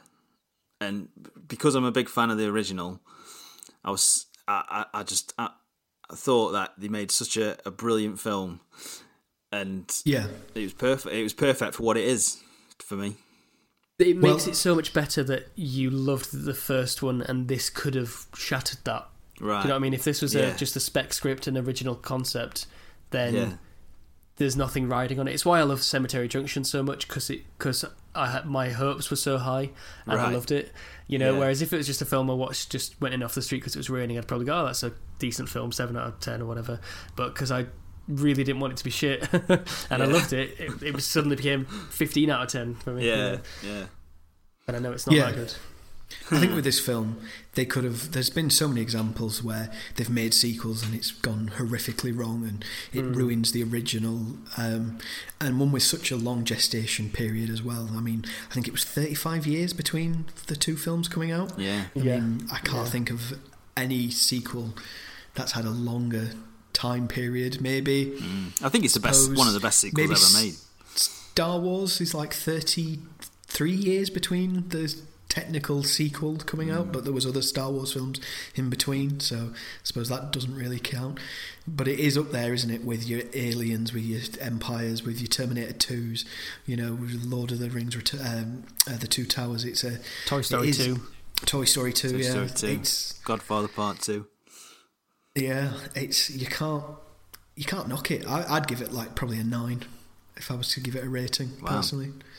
Yeah, because it just could have been a disaster, and it, so it brings. It's interesting, Sam. You say you want to read more sci-fi. It's interesting because Denis Villeneuve at the moment is actually uh, directing um, Oh yeah. a Dune film. Oh really?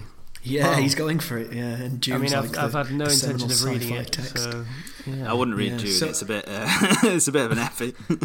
Yeah, I mean, my um, I do think my attention span is ruined, and I've got no energy at all from, you know, working and being a father and all that. So something really pulpy and and just enjoyable uh, space romp. I'll tell you what. I'll tell you absolutely what's. I'll tell you what's perfect for you to read. Uh, it's called um, the Star. The Star's My Destination by uh, Alfred Bester. It's fine. really good. I'm making I- a note as we speak. yeah. the star's my destination. Yeah, re- I, I read that. It's got, and I just read it really quick because it's just like you say, it's just an epic space rom. That's just the plot goes so fast, but it's got so Well, many we themes should we should well. start a sister podcast. Please read this. Yeah, Ben, you you and Sam can do it together. Yeah, Yeah, I don't know where you'll find time to do. I think it'll be over pretty Sam, quick. But good luck with that. No, I don't want to. That's it. See ya. I don't think you can do it weekly. That podcast. I think you'd have to do No. it. I've just started. I've just started reading a book called uh, The House of Leaves. Now, Oh yeah, I've heard of that. yeah, it's really interesting. I, not, I won't say any more about it, but yeah, I, don't just put that out there as a recommend. Oh, is that the book where like some of the pages are actual Yeah. leaf things and yeah? Sort of a horror horror story. This is a good long trailer for our sister podcast. Please read this annually released, Yeah. one episode a year. Yeah. when you get to, so I started reading this uh, book in January, uh, and now in December I finally finished it. exactly. Yeah, that's it. That's right. So, would, year. speaking of people who write things, would you like to hear what the critics wrote about what a this? segue. This is a pro. I know, yeah, This is, brilliant. that is episode twenty level of skill. That. Go on Imagine then, what we'd be tell like on episode forty-nine. I know. Uh, See what I did there? I don't episode want to. Forty-nine. tell us. Uh, tell us what the critics said. So, um, our other favourite critic, Mark Kermode, said in The Observer, the sequel to Ridley Scott's 1982 classic managed to, manages to be both visually stunning and philosophically profound. Five stars. So Kermode. It's so hard to do both, isn't it? Yeah. I saw him. I saw him speaking on uh, BBC uh, BBC news program about it, and he was getting quite emotional in because he's just like like we said, his expectations were so high. He loved the original so much, and it was a relief and the joy of watching a great film combined. Yeah, yeah, he was a big fan. Yeah, relief is always a good word to to use.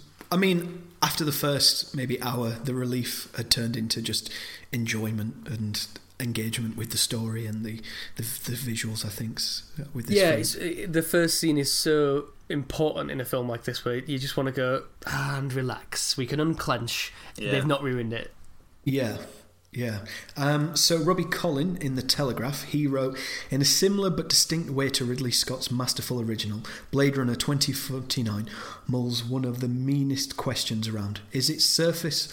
Or is surface all there is, or do life's currents run deeper than the things we can see, hear, and touch?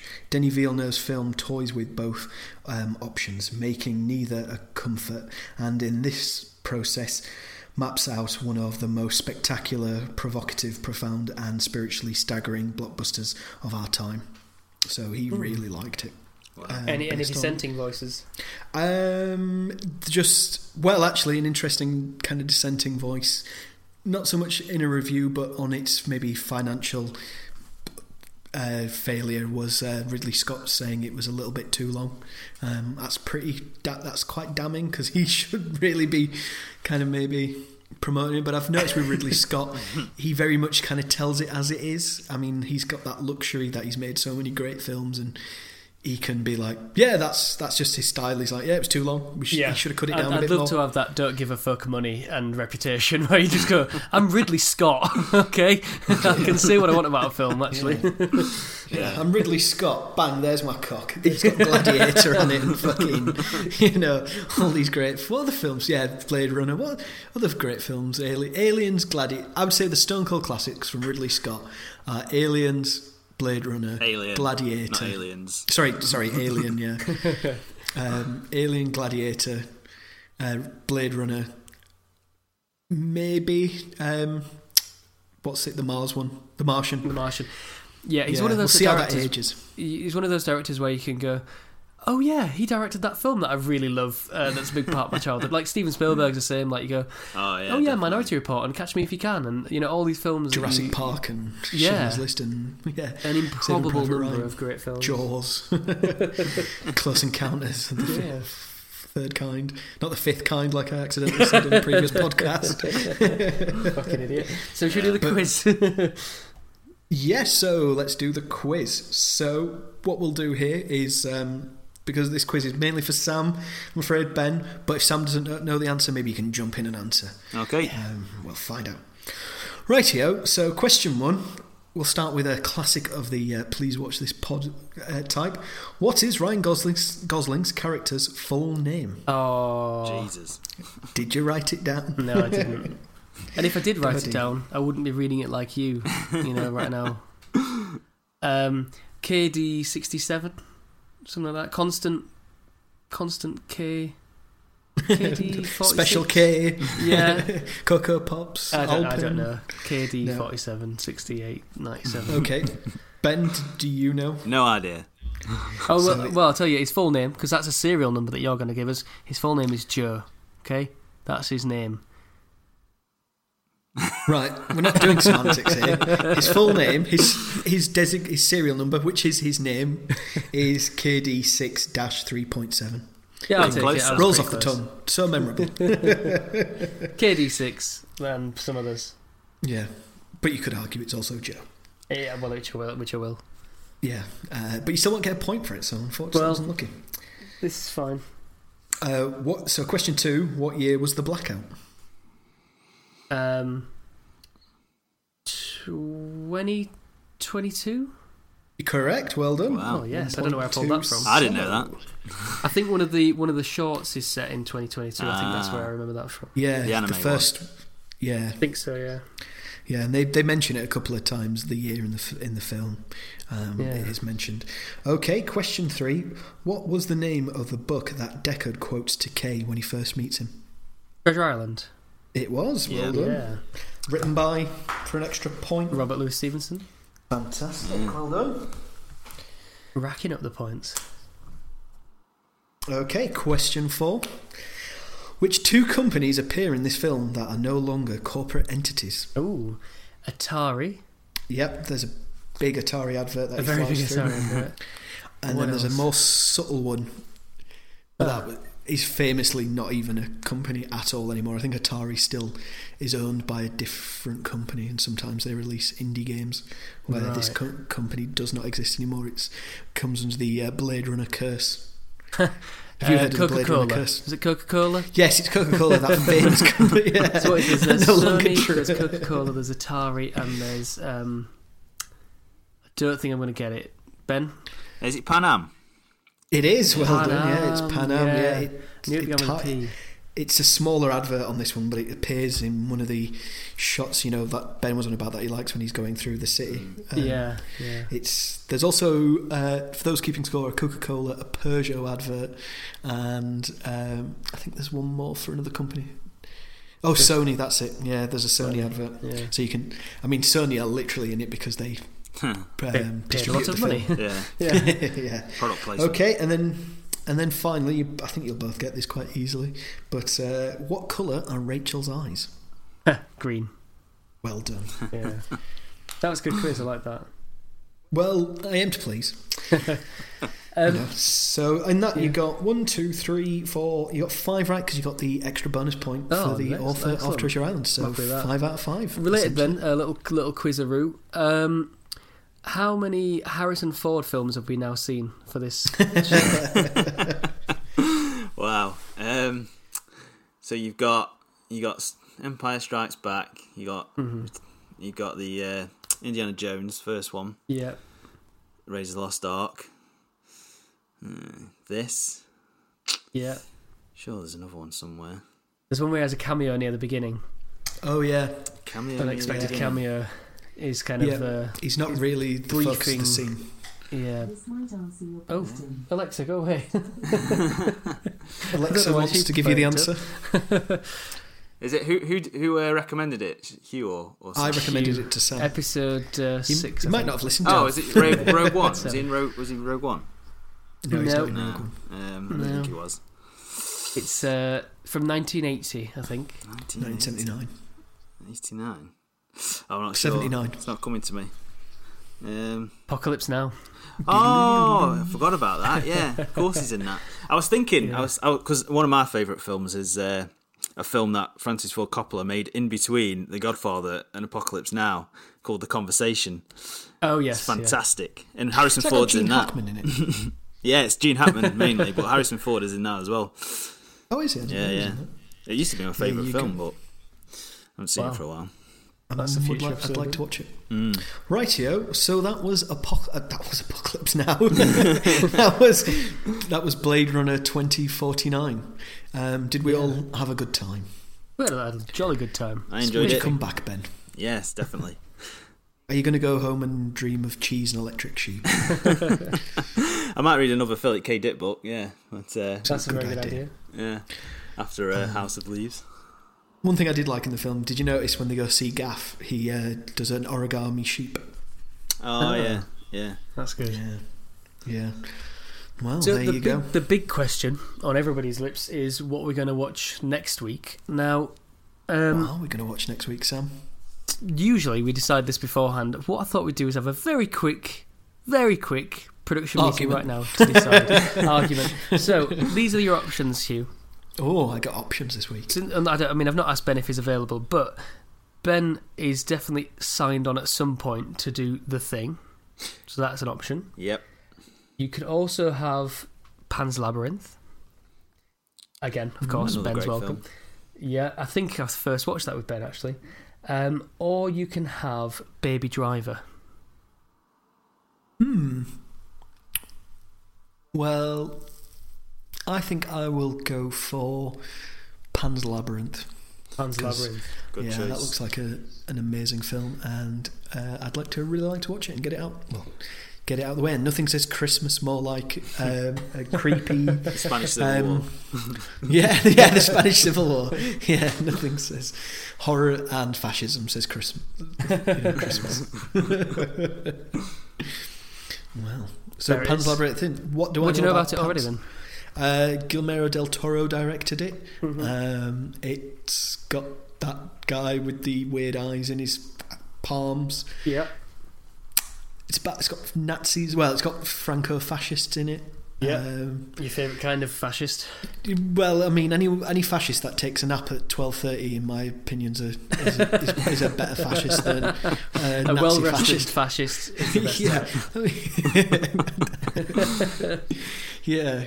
Oh, and Yeah, we beautiful, great news! It's available to watch on Amazon Prime. Everybody, I've, so I've, I've you got can save two Blu-ray. quid this week. I literally bought it on Blu-ray a few months. ago. Oh, cool! That's why I picked it, to be honest. no, I do. I really do want to watch it. You're and, behind uh, the curtain here.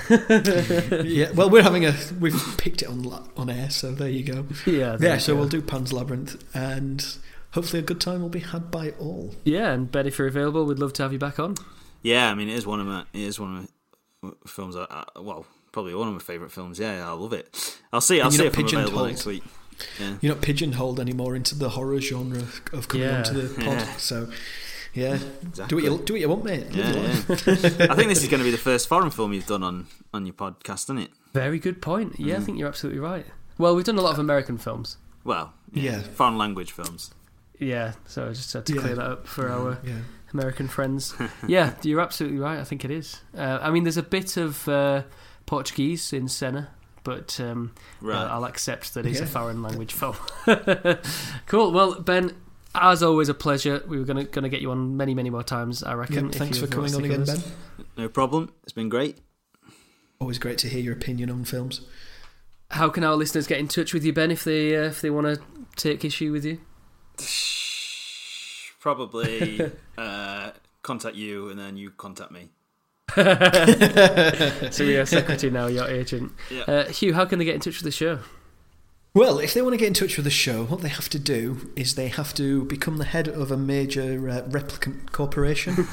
I think that you know, I mean, there's the nitty gritty of inventing uh, replicants, but I'm sure you can, you know, if you're an entrepreneurial type, you can find somebody to Just do it just for pop you. it on your wrist.